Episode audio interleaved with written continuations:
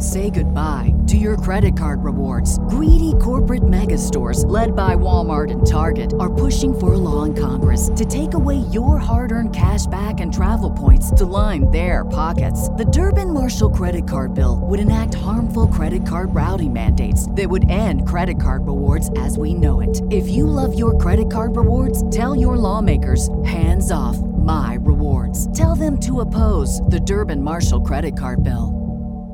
Save big money on plant protection supplies. Now at Menards. Defend your garden with Triazicide Insect Killer. Its fast acting formula protects lawns, vegetables, and many other plants. It kills more than 260 insects by contact, above and below ground. Choose from ready to spray, concentrate, or granular. Save big money on Triazicide Insect Killer at Menards. And check out our weekly flyer on Menards.com for all the great deals happening now. Save big. Episode 52 Utilizing Artificial Intelligence in Our Discovery Responses. My conversation with BriefPoint's co founder, Nathan Walter.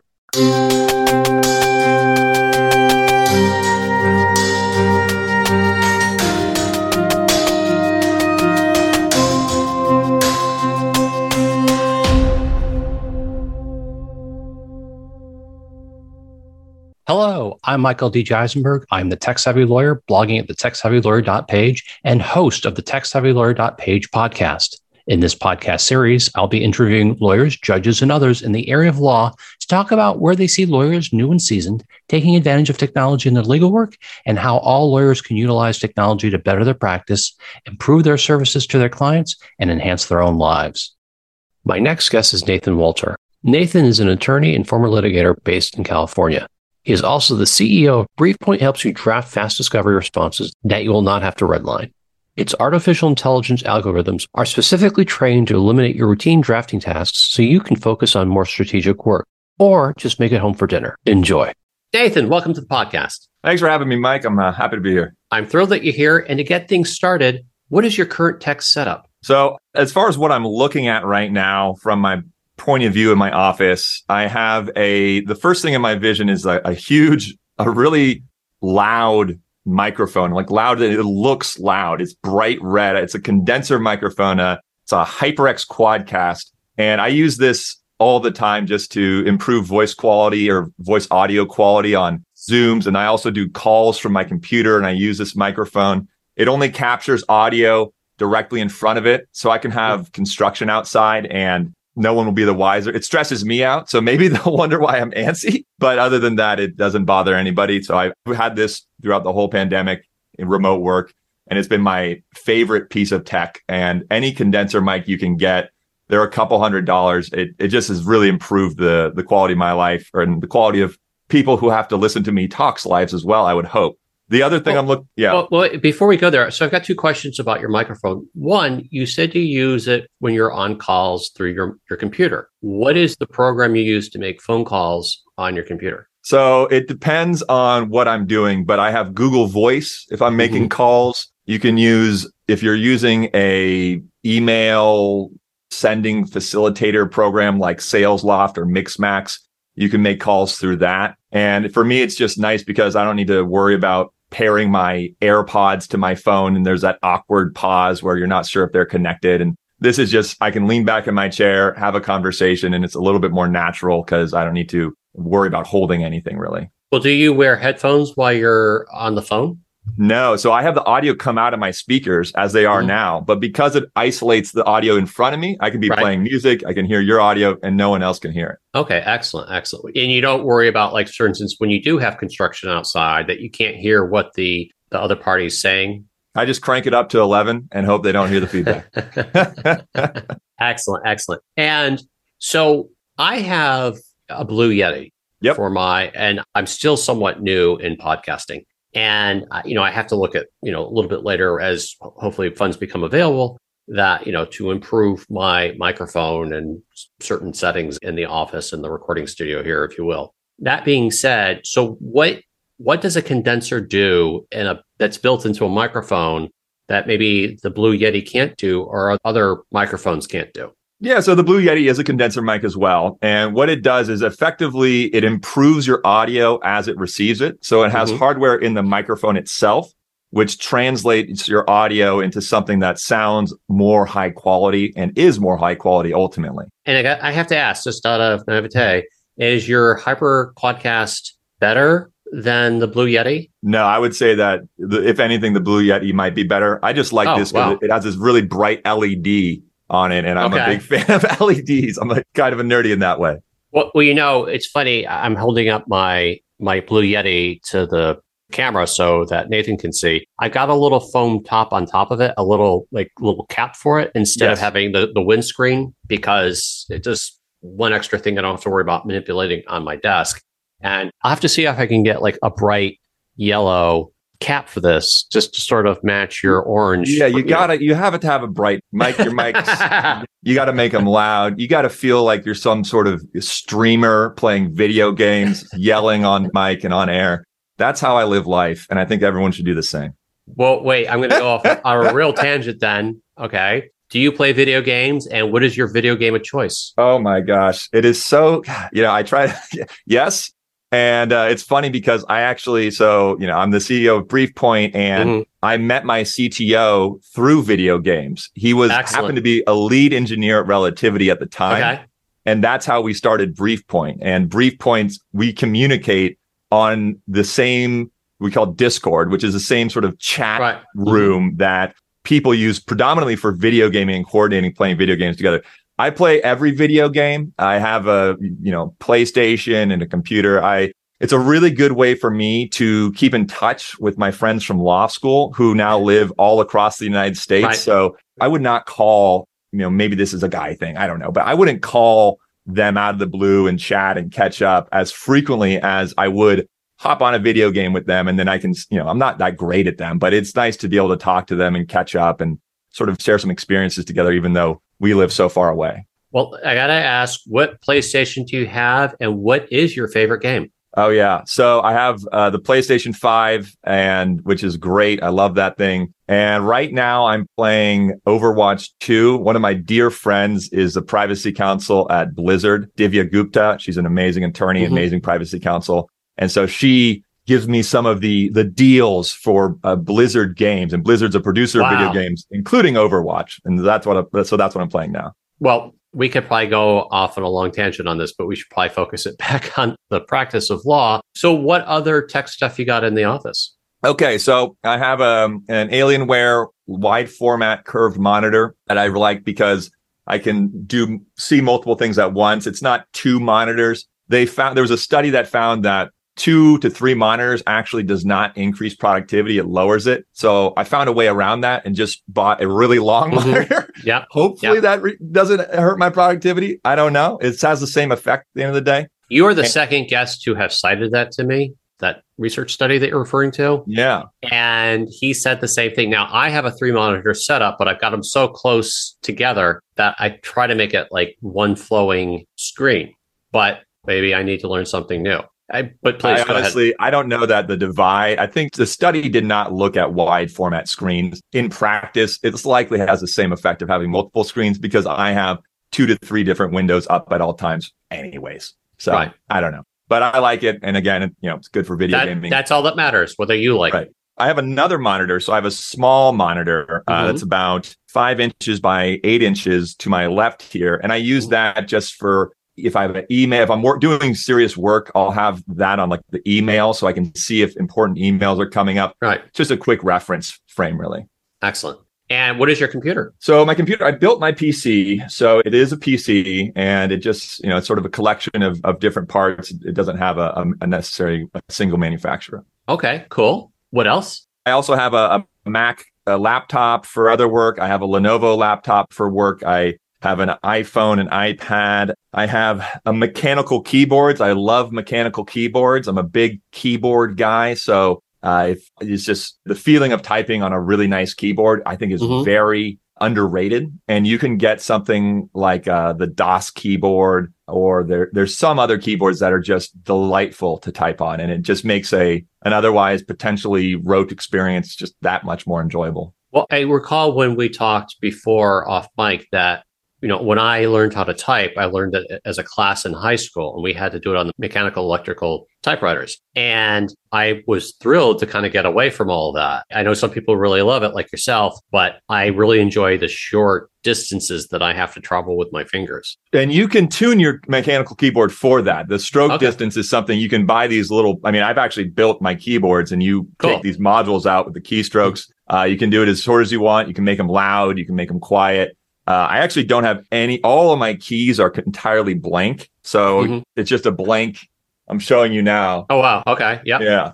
And that makes you a little bit better of a typer, but it certainly gets a little tricky when I have a complicated password and I'm sort of like typing into blindness. Yeah, and that's I mean because sometimes when I'm trying to type in a password, I'm just doing it so fast that my hands get a little too fast, and I you know it constantly I'll slip and like what I did do wrong. It was how it is, and but you just kind of press forward.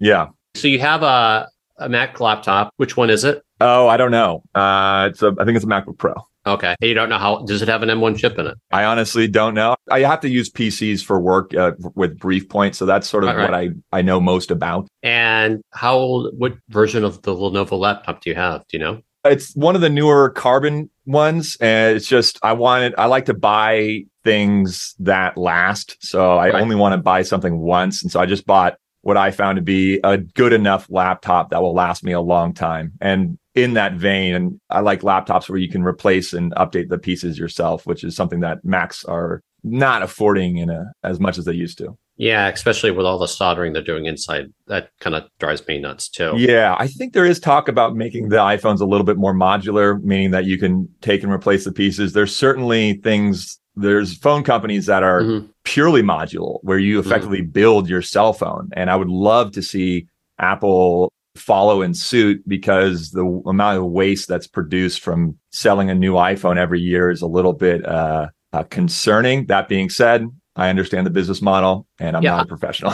yeah, I have a feeling it's going to be a ways off because I think they're looking at doing flip phones first before they get onto the modular stuff. oh, wow. But yeah, they're trying to catch up on that aspect to Samsung. But to be honest, I, they're nice, the flip phones, but they're not great. You know, still has that slight, in my opinion, cheapness at feel aspect to them just because of the screen that they just haven't mastered yet, which is fine. But then again, a lot of people love it. And, you know, I hope they enjoy it. We're working on it. So, which iPhone do you have? Ooh, I believe I have an iPhone 11, and I've actually I've been just I really want to get the iPhone Mini, which I think the latest version is a 13, but don't quote me on that. I really like the the Mini, just the and also my iPhone's in black and white, but we can talk about that too. It's sort of related to the reason I want the Mini. It's just sort of reduced the the neural stimulation from using the phone in order to decrease the temptation to check it frequently, which is a distraction, right? Fair and enough. so the mini shrinks the screen and so it's it's smaller it's easier to port and then i keep my iphone in black and white so that whenever i check it i'm getting less of a you know a, a brain stimulation so Gotcha. I, am not as Gotcha. And if you you can do that you go to accessibilities display screen size color color filters click them on the default's black and white and you will immediately hate using your phone and i would highly recommend it that, that is an interesting approach. Uh, you know, instead of loving your phone, you're basically encouraging people to hate it so they don't use it as much, which that is an interesting concept. Although the one thing I, I find interesting is that you prefer the smaller phone where I prefer the larger phone. So I have a 13 Pro Max and I believe on Monday I'm getting the, the 14 Pro Max and I really enjoy the larger size because I can increase the text size. I get a little bit more screen real estate and it just feels a little bit more comfortable in my hands. But then again, I'm a little bit older than you. And then as we get older, you know, our eyes are going and it gets a little harder sometimes to see things. So yeah that could be, you know, part of the expression, of a generational thing, but also at the same time, it's a preference thing too. Yeah, I mean the whole goal is I just want to increase the friction between mm-hmm. me and possible interruptions in my day. And so to do that, you know, I black and white, you get a smaller phone. After I use an app that's not work related, I delete it. And if I want to go back to an app that's not work related, I have to go to the app store and reinstall it. Right. So there's all these steps that I take to increase friction and the the end result being a more uninterrupted productive day. And are you finding that you're losing any, if you will, steps because you have a Apple device versus a Windows computer? No, not at all. I mean, uh, my Apple device, I use Gmail and they all have apps. So there's really no friction there. I'm aware that the Apple ecosystem is an incredibly satisfying experience to live in in whole. But I, because I need the PC to do coding and other types of things, I make it work for me. Well, lastly, I have to ask, what is your iPad? Ooh, iPad is a. I actually got my iPad on selling a, a Bitcoin uh, just randomly. It's kind of funny. Like that's what Cool. it bought back in the day. I'm not into cryptocurrency or anything anymore. It's just a funny little thing. The iPad, I don't know what it's one of the newer ones, probably within the last. It's probably three years old. And I really do like my iPad to do work on the road because I can do emails, I can check, Yeah. uh, you know, BriefPoint statuses online, Yeah. I can do the admin functions, and so that's sort of uh, I have tiers of what I bring on every trip, depending on how much Right. work I envision doing. Yep. Starting with just my phone, then going to the iPad, and then going to one laptop, and then maybe even two laptops. Do you have the pencil and or a keyboard? Yeah, so I have the pencil, and when I was a litigator, I would carry my iPad with me everywhere, and so I'd go into, for example, a partner's office, Mhm. and they would give me instructions on drafting or doing some sort of Right. activity, and I'd take notes in the pencil, and that was like a really great way to have an ongoing to-do list. I now have all my to-do lists. I carry around two physical notebooks. Okay. I have one notebook for notes on meeting notes, and then I have this notebook, which is just a running to-do list. So I keep my to-do list and and notes distinct. And I just, I don't know, I just, I always just return to pen and paper. I hate saying that because I'm so like gung ho on Mhm. digitalization, and and here I am with a physical with a notepad, but some things I just prefer. What is that? Uh, is it remarkability or remarkable that it's like a small notebook and you can write on it and then it will automatically send to your computer? Oh yeah, I have seen those. I saw one on a plane coming back from Nashville and I asked uh, a woman about it and she's like, I really like it, but there's a couple things wrong with it. And I just didn't understand why she didn't like use her iPad. But yeah, and, and, and, you know, some of those notebooks they feel more like a pencil when you're drawing Yes. with an iPad. Yeah. However, there are screens that I've added to my iPad, like a, a Yep. sheet Yep. that fe- has the same texture as paper, and that actually goes a, a very long way in feeling more like a you're writing in real life, I suppose. Well, let's get into the questions. For our first question, what are three tech tools you use that you think will help attorneys with their day to day work? So I'm not practicing Mhm. litigation anymore. I can talk generally about tech tools I think would help, and some tech tools I do use. Please. one of the first tech tools that I think any you know, litigation attorney or even a, a transactional or corporate attorney should use to the extent they're in their own firm is is client intake processes. So digital client intake processes and you know you can look at companies like Gideon which has AI chatbots and other tech tools to effectively pre-qualify clients before you enter into engagement. I think can go a long way for a lot of practices. So, are you referring to to companies like Clio and Rocket Matter, amongst others, that you know have a format of a CRM? Is that what you're referring to, or is there something like a specific tool? You mentioned Gideon. Is there something about Gideon that stands out to you that would really help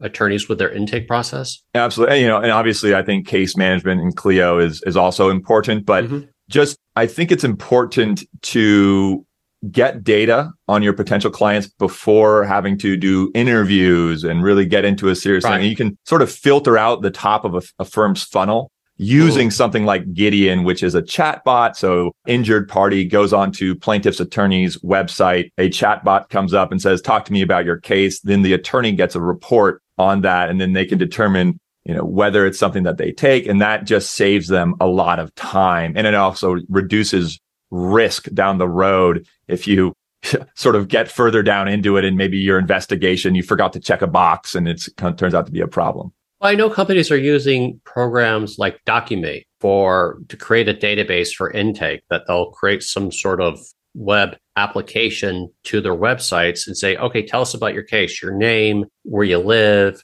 the type of injury, a brief description of what happened, what court you are in, you know, what the status of your case is, perhaps the court name if it's already in process, you know, the type of issue that you're dealing with, et cetera. Is that sort of like what you're referring to? That's exactly what I'm talking about. And, you know, I'm, I'm sure, you know, there is a lot of use of that, but I think it's Mhm. important to bring up in case someone is not using that. And they, I think there is a lot of value in it. Yeah, I still sort of screen my potential clients just through the receptionists. They have some, you know, set questions to ask based on the issue that, you know, they're calling about.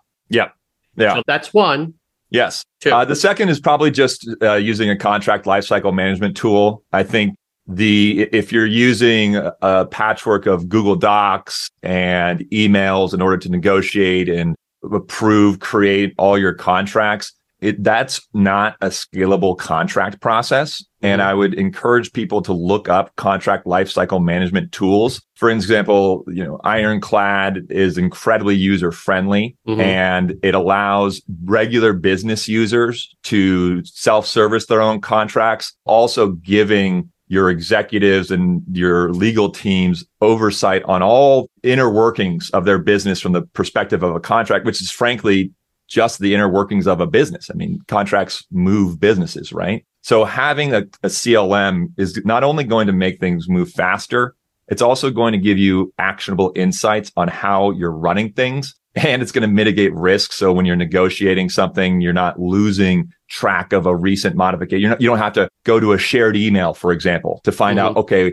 what's the most recent email that deals with this provision? It sort of just, it tracks all that. So I think that is, I mean, the CLM space is, which stands for contract lifecycle management. This is something that's really hot right now in legal tech. And I think it's hot right now for a reason. It's because people are finding more and more that it's very, very useful, especially relative to the status quo or just using different sort of you know word documents google documents gmail outlook and just patching that process together Nathan, now forgive me. I got to throw in a little disclaimer because you do work for Ironclad. oh yeah yeah So- no i love ironclad Just, you know, there's Ironclad, and I'm sure there's other competitors out there. But, you know, if you want to talk about Ironclad, uh, you know, I would suggest the listener contact Nathan. please So, do Na- so, Nathan, what is your third tech tool that you think Uh, is best to help attorneys with their day to day work?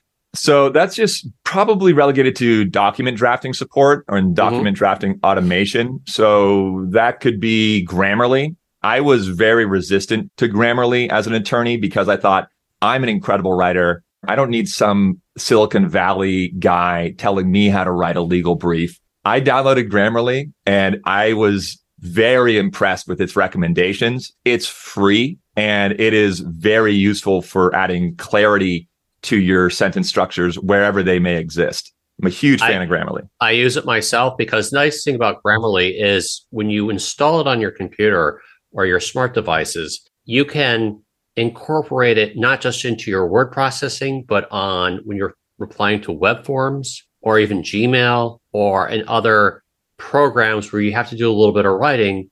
It does come in handy to have that automation correct yourself or at least point out, you know, where you may have made some typos. Because quite frankly, nobody's perfect. And yes, attorneys are not perfect either. Well, that's up for debate. I have two other ones on that Oh, note oh, too. sorry. Please. The other one is for patent attorneys uh, exclusively, and that Mhm. would be a program called Draft Builders, which uh, is run by a very, very expert leader named Ian Schick, Dr. Ian Schick, who works with Mhm. Stanford's Codex program. And that's the intersection between Stanford University's legal department and their computer science department. And that automates, uses AI to automate the drafting of certain patent documents. Like that is, it's a really cool product and it's, it's been gaining a lot of steam recently. So if you're a patent attorney, at least check it out. And then for a, a self-serving thing would be, would be BriefPoint. BriefPoint automates the construction of discovery response documents using AI. It is a great tool. It's free to use. I'm not going to sell it here, but it just, if you have discovery responses and you don't like drafting them, check it out. Well, before we get to the second question, which I know you're going to like, I just want to point out, we discussed this slightly off mic, is that there's a program I use fairly religiously. It's called Text Expander. So that when you have a lot of things that you constantly type over and over again, whether it be a word or a sentence or a phrase or even just parts of, say, a contract or part of a discovery, that you can create these snippets so that if you type, say, for me, like if I type dot SAL, that stands, that's short for salutation. So if I'm like in some sort of web form or for whatever reason, my email just did not pop up my automatic salutation to go out, my signature line, I could just type that and it magically puts it all in, you know, name, address, phone numbers, emails, disclaimer, you know, et cetera. And it just saves me so much time. For instance, you know, a lot of times we have to type that squiggly symbol, that section symbol. And when you're needing to put it in, you got to go into the symbols, uh, you know, in Word and find the symbol that you need. And sometimes you just don't remember where it is. But if I type dot section, I've got it programmed so that the section symbol will automatically pop up. Save so much time. I always forget the shortcut for the section symbol, and I am embarrassed about the how many times I've had to go in, search Right. section symbol in Google, and copy and paste it. I uh, But the thing is, it takes time. And that's taking time away from what you're trying to focus on. Of course, you may forget what you're thinking about. You don't want to lose your thoughts. And even though it may save you anywhere from a couple seconds to a minute, if that adds up over time, that is money in the bank that you get to use, whether it's for work or for free time. exactly that's a dream. So, moving on to question number two What are three ways BriefPoint can assist attorneys in their work? Oh, love this. You were right. I do like this question. so I told you.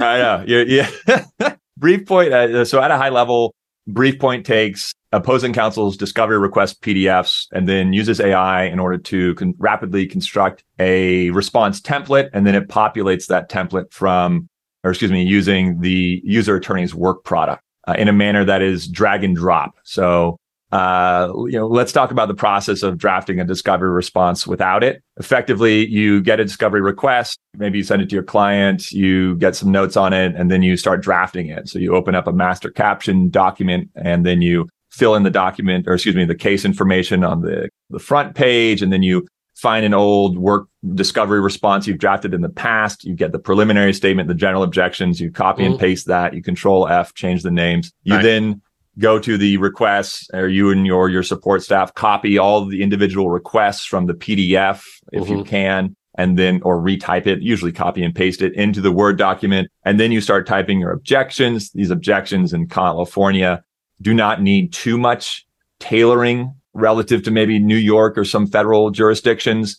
You sort of you're effectively copying and pasting these objections. Obviously you're doing so in appreciation of the request. You're not doing so blindly and then you type out your substantive response. With BriefPoint, we do basically all of that except for the substantive response. So what does it do for attorneys? It you basically can get a discovery response drafted from the time you log in to the time you open it in Word within a matter of minutes as opposed to a matter of hours. So it increases the turnaround times for those. There are features including firm standards where you can, as a firm administrator, set up in your work product library on BriefPoint your preferred phraseology and language for all sorts of objections and preliminary statements and uh, maybe for certain clients you have. And then anyone in your firm that is drafting a response can then access those firm standards, the preferred language. And that cuts back on the need to A, redline these documents, B, have conversations with your associate or paralegal about attention to detail because on response to special interrogatory 150 they messed up one of the the objections or whatever. I mean it just does it automatically right? And lastly we also have the ability to automatically incorporate due dates for the discovery responses. So we extract the data service you identify the manner of service and then we have you know court days holidays weekends everything's baked into our system. So you get the exact due date you need pursuant to the California Code of Civil Procedure. And on that note, BriefPoint is right now only available in California. We are building out the functionality and we're going to do federal coverage and then other states as time goes on. But if you have any discovery in California, it's you got to check it out. Excellent. Excellent. There's a plug. Because you answered my question because I was going to say, is it state specific? Is it only state, not federal?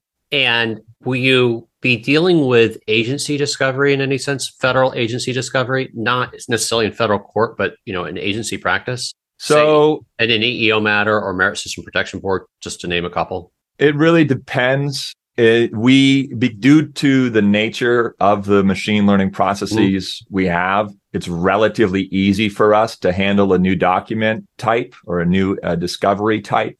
Right. As you know, we we try to map onto how an attorney drafts discovery. We look at the attorney's workflow. Okay, how do they do this? We mm-hmm. cut that workflow into a cross section and we pull out every piece we can automate to affect an aggregate time save. And that is to say, if those agency discovery response processes are similar to the other federal discovery response processes, it will not be an issue. In fact, I think three weeks ago, that happened in some sort of I think it was like an employment case. Someone uploaded a discovery request in a administrative proceeding, and our machine learning handled it because it was similar enough to the training set we we fed it on. Excellent, excellent. Well, that, that's good to know. Keep it for us to keep an eye on because not you know I do mostly administrative agency work, so I used to do a lot of administrative agency work when it came to EEOC and Merit System Protection Board. I'm focusing more on Department of Veterans stuff now, but it still would be a useful tool, I think, especially given you know my past experience. I think other attorneys would really appreciate that. Let's move on to question number three. What are three ways you see technology heading that attorneys need to keep an eye on? So I think we are at a very exciting moment of AI and AI has been thrown around a lot and it's been around for a long time. But I think attorneys really need to start paying attention to AI and its impact on the practice of law. So I can talk about three things. I'm going to, I'm going to talk about them in the context of AI. And before I do that, I think it's, it's good to go over sort of the, the, the types of AI generally. Sure. I'm not an AI expert by any means. I know Mhm. substantially, like, I don't know much about AI. I know enough to get by. So, I'm, Right. so Okay. bear with me here. Wait, we're not gonna hold you to it. I appreciate it. Yeah, yeah. no, no one subpoena me to be an expert witness in any cases, please. So there, there's a couple types of AI that are important to deal with in the context of, of law and just generally. There's AI mechanisms that allow a computer to understand and make sense of different types of data. So Mhm. there's natural language processing or NLP, which looks at text and makes sense of text or the black shapes on the white background of a document and translates that into text. There's computer vision, which looks at images and makes sense of the images. This is something that you actually train when you're doing a CAPTCHA and you identify all the buses in a grid of pictures.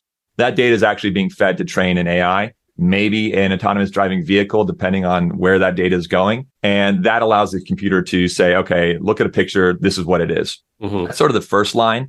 The other type of AI is machine learning.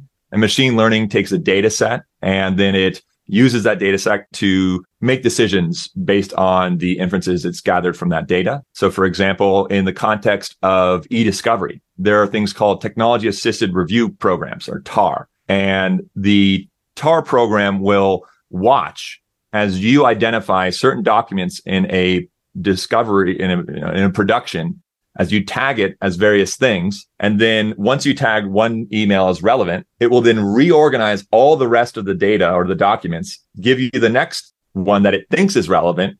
And then you say, okay, this is relevant or irrelevant. Then it resorts everything, gives you what it then thinks is relevant, and you tag it. And it just sort of filters and refines the data over time. It's you're training the machine to make predictions and assumptions based on the data you're feeding it. The other type that is important to understand is called deep learning. And deep Mhm. learning, we are at a very monumentous point in history when it comes to deep learning. Uh, there are a couple reasons for that, but deep learning uses neural networks to look at data sets and then organize them in conceptual hierarchies in a way that's built around how we believe the human brains to work with neural networks. Like one uh, pathway has a different context and a different meaning than another pathway. And these things are right now they're sort of in vogue because of uh, OpenAI's GPT-3 and DALL-E. You'll see those AI generated images. They are working off of 175 billion different parameters. They are ingesting the internet looking at everything and then making very persuasive content based on those data sets as guided by the user's prompts. So for example, if you write in Michael and Nathan in a podcast, they will generate images of someone that they think is a Michael and someone they think is a Nathan having, you know, microphones and maybe they're on a computer screen and they're sort of talking to each other because they're able to identify Michael and Nathan as people. And, you know, they have pictures of podcasts and information on podcasts to conceptualize what's happening in that sentence and then give you that information. Uh, and then, oh, so, so let's talk about what does that mean for attorneys? So Please.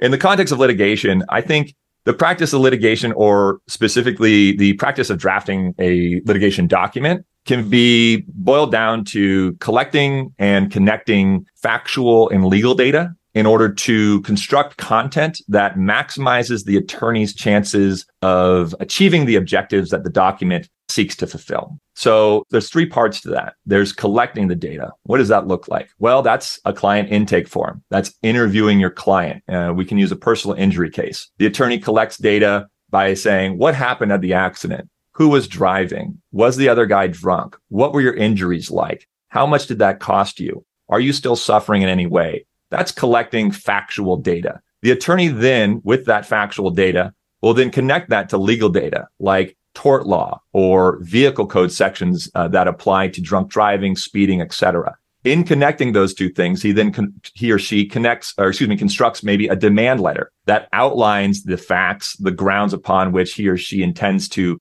bring a case should the demand letter go unanswered.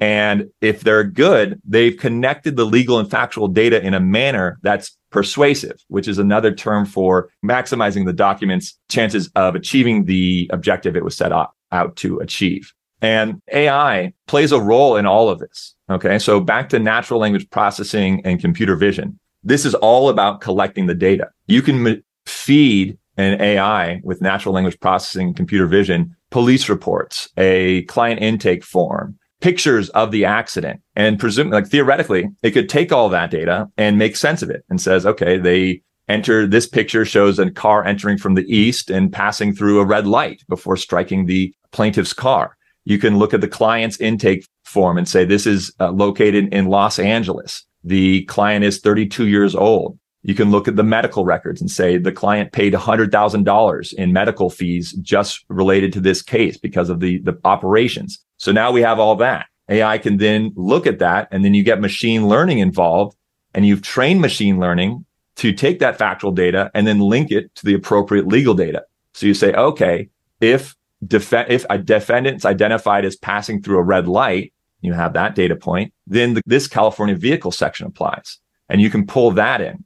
So now you have the world of legal and factual data connected, connecting it in, and that's machine learning, connecting it in a way that maximizes the document's chances of achieving its end. That's where neural networking comes in, where you give the neural network a world of documents that have won and it's able to look at how those documents were drafted, maybe even in the attorney's own language in order to get that legal, the connected legal and factual data into a brief, a complaint, a demand letter, and entirely construct it in a way that is just as good as if a human had done it. And I think that's really, that's what BriefPoint is seeking to do in the end game is to facilitate all of litigation uh, automation using a combination of NLP, computer vision, machine learning, and neural networks. And I think um, BriefPoint won't be the only people to do it. And I think it's something that is uh, very exciting. Well, I've got three follow up questions for you on this. So, number one, using BriefPoint or AI, should the attorneys be under any illusion that, you know, we run it through the program, we're done? In other words, don't they need to check their work? Absolutely just like a doctor wouldn't blindly prescribe medication, you need to, even though they recommend it for certain ailments, you know, the doctor just doesn't, you know, if you have a broken arm, they say, okay, we'll give you Percocet or something because you're suffering pain. There, the attorney is the middle person between the AI and the client, and it should always be that way for now. There are certain cases of simple legal procedures, like in the Upsolve uh, instance, where maybe we don't need an attorney to help a bankruptcy petitioner drafting a certain document. Maybe that's not right to require that because they are already clearly not in a place where they can afford legal services right. like that. And maybe that is a discussion. And I think the, the rules of unauthorized practice of law need to be very closely looked at in the context of the capabilities of AI. However, in the context of, of BriefPoint, we are here for the attorneys. We the AI we use and the neural networks, it is purely suggestive, is not mandatory. So we don't seek to replace an attorney with AI. We seek to accelerate an attorney with AI. Okay. And this is something that I think that's an important framework to consider AI through because if you try to replace humans with computers, there are some tasks that simply cannot be executed reliably by a computer. For example, fixing a sink. An AI can tell you everything about how to fix a sink, but constructing a robot that can go into any house and any sink configuration and fix it is very challenging, if not close to impossible, given the current state of mechanic hardware and all that other things. So that is to say, I give that example because there's some things that attorneys do that really that I don't think should be automated by AI. For example, an AI could tell you what, given a judge's precedential history, and you can look at things like Trellis law and you know, Lex Machina, who collect all the data on how a judge has ruled in order to provide the user with a, a, loose estimated chance of success given certain arguments and certain facts, right? An AI can say, you have a 90% chance of winning uh, in this judge if you cite this case or something. And this is just an example. The attorney is going to know better than the AI likely whether right. or not that's true given the facts. They're going to have a better understanding of how the client works, what arguments will be more favorable for a jury, and other sort of human instincts and intuitions that AI, I don't think can replace reliably. And I think that should remain within the realm of attorneys. Well, let me, my second question is going to pull a little bit on your answer, on your first answer, that companies like yourself and then versus say companies like Hello Divorce and other DIY programs or websites that, you know, help people go through certain processes like a divorce or bankruptcy, etc. Now, what's to prevent Joe Schmo from, you know, using your program for their own personal discovery case that they're handling pro se, and then a concern that you're helping promote UPL.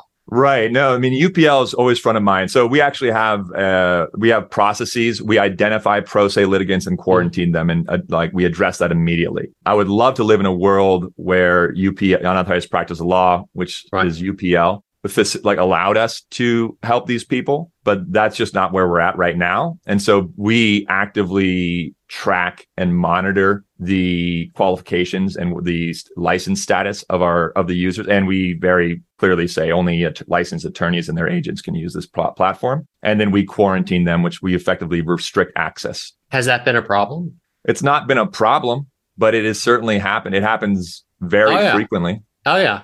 And yeah. well have you had i don't know attorneys from other states try to use your product no, all of our marketing and everything is is strictly to California li- licensed litigation attorneys. Uh, there are some Google searches that would lead a non-litigation attorney right. to BriefPoint, likely. Uh, but in those cases, you know, we are very clear, and then we restrict their access as soon as we can.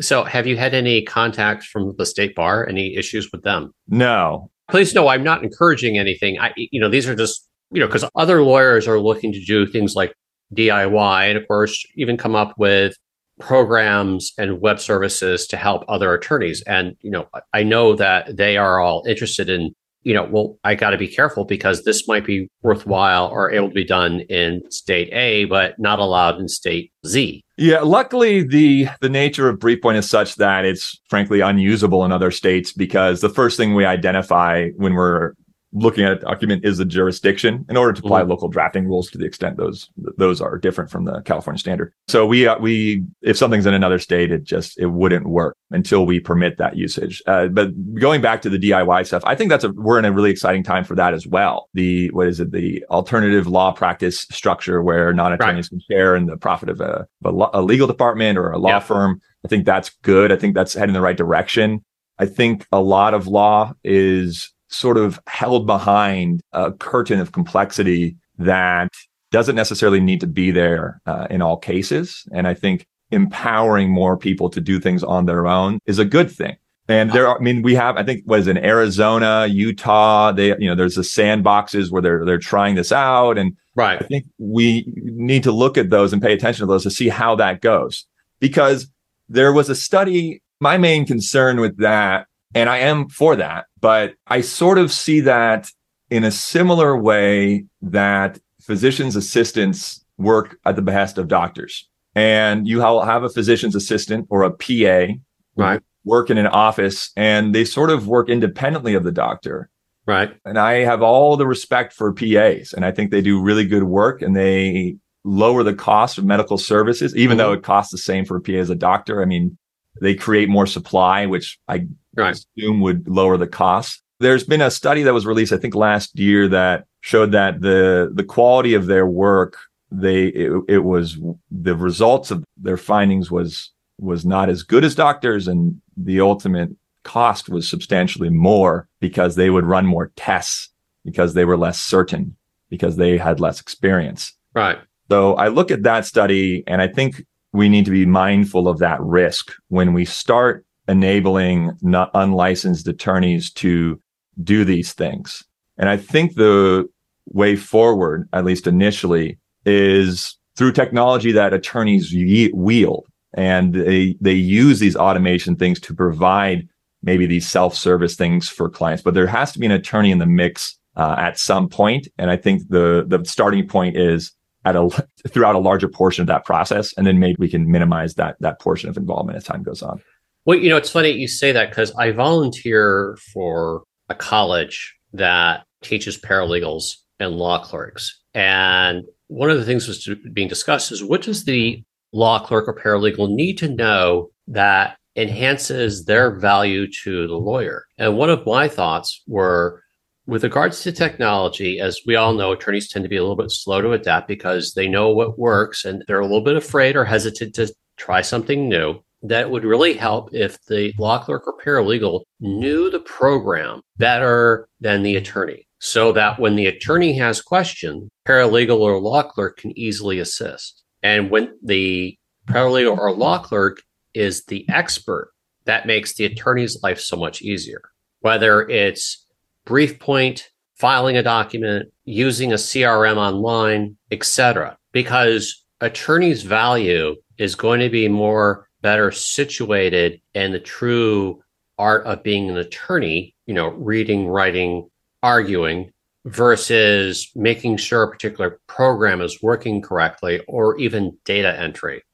Yeah, I love that. And I like that idea because it is acknowledging the reality of the relationship between technology and litigators as litigators or attorneys grow in their career. Namely, as you become more senior, mm-hmm. the type of tasks you execute become less and less suited for technological replacement. True. So as you advance in your career, and this is no fault of your own, and this is how it should be, frankly. Right. Right. You be you don't need, there's less of a demand for you to use technology because technology stops solving the problems you've had as you're getting more high level, more right. advanced, more big picture. And I think that's a good thing. And I think to your point, circling back to it, focusing on training the secretaries and paralegals with the tech, they still get all the benefits from the tech. Even though it's not necessarily their pain point anymore, their clients are going to be way happier. They no longer need to learn new tech, although I think I have an issue with learning new tech. I think if the tech is good enough, it should go without learning. Like no one needs a computer science degree to use one of the most advanced AI systems named Google. But still, I mean, you, I, I really like that idea. I think that's, and focusing on tech, that's how a lot of attorneys actually imagine tech will be brought into their firm. I know a lot of attorneys, and I think there was a study or some uh, survey that found that the senior attorneys are relying on the younger generation to bring in the technological advancements within their firm. Well, we also have to remember that under the model rules 1.1 comment 8, attorneys still need to be up to date on technology. Now, but we could still balance that out in the fact that, yeah, they need to be up to date, but they don't necessarily need to be masters of that particular technology. And going back to what I was saying that you sort of rounded back to was the fact that I think when you have a law clerk or paralegal who's truly, if you will, an expert or better versed, does still help the attorney. So I hear what you're saying about, you know, as you go higher and higher up the food chain, your tech, your reliance on technology personally may be lightened, but you still have a responsibility to have an idea of what's going on. Yeah, and I think that's the case in anything your paralegal does for you. You, you should probably have an right. idea of what's going on. absolutely, absolutely. How, how many times have we seen an attorney get in trouble because paralegal didn't do something or the, the attorney relied on something the, the paralegal said, or worse yet, the paralegal had access to the trust account and suddenly money's missing. Yeah, I think that happens to every attorney. There's always going to be a time in your life where you sign off on something and, you know, after maybe you've built trust with a subordinate and they do, and then, you, or maybe subordinate's a bad word, your colleague that is a paralegal secretary or associate, Right. and you sign off on it, and it turns out, you know, they made a mistake. But uh, humans will always make mistakes, and you know, I, I think that having a paralegal as an expert in the technology it will really that that's all, there's only benefit there in my my eyes. Well, you answered my third question already, and that was whether or not we're going to no longer need an attorney. And I think you articulated a great case that we are always going to need attorneys in the same sense we're always going to need doctors and engineers, and that there needs to be boots on the ground, if you will, people with knowledge in order to kind of move the mission forward in any situation. Yeah, and Forbes, you know, they just came out with an article and they they were talking about I think AI in the context of radiology, and they said very rightfully, in my opinion, the only people that are going to lose their jobs to AI are those that refuse to work with it. Excellent. And that is a perfect note to leave off on. Nathan, where can people find you? You can find me on LinkedIn, uh, Nathan Walter, legal technologist. Find me on LinkedIn, shoot me a message, and I will respond to you. We will be sure to have all of that and more in the show notes. Nathan, I want to thank you very much for being a guest today. Michael, it's, Um, it's been my pleasure. Uh, you know, I really do have a lot of fun being here. And just for the listeners, uh, Nathan and I met in Nashville a couple weeks ago, at least from the date of this recording, at the American Legal Technology Awards uh, ceremony. He was a table mate, and it was a pleasure meeting you then. It is a pleasure talking with you now, and I look forward to uh, seeing you again soon. Absolutely, Michael. I'm looking forward to it as well. Thanks again. Thank you for joining me on this episode of the TechSavvyLawyer.page podcast. Our next episode will be posted in about two weeks. If you have any ideas about a future episode, please contact me at michaeldj at the TechSavvyLawyer.page. Have a great day and happy lawyering.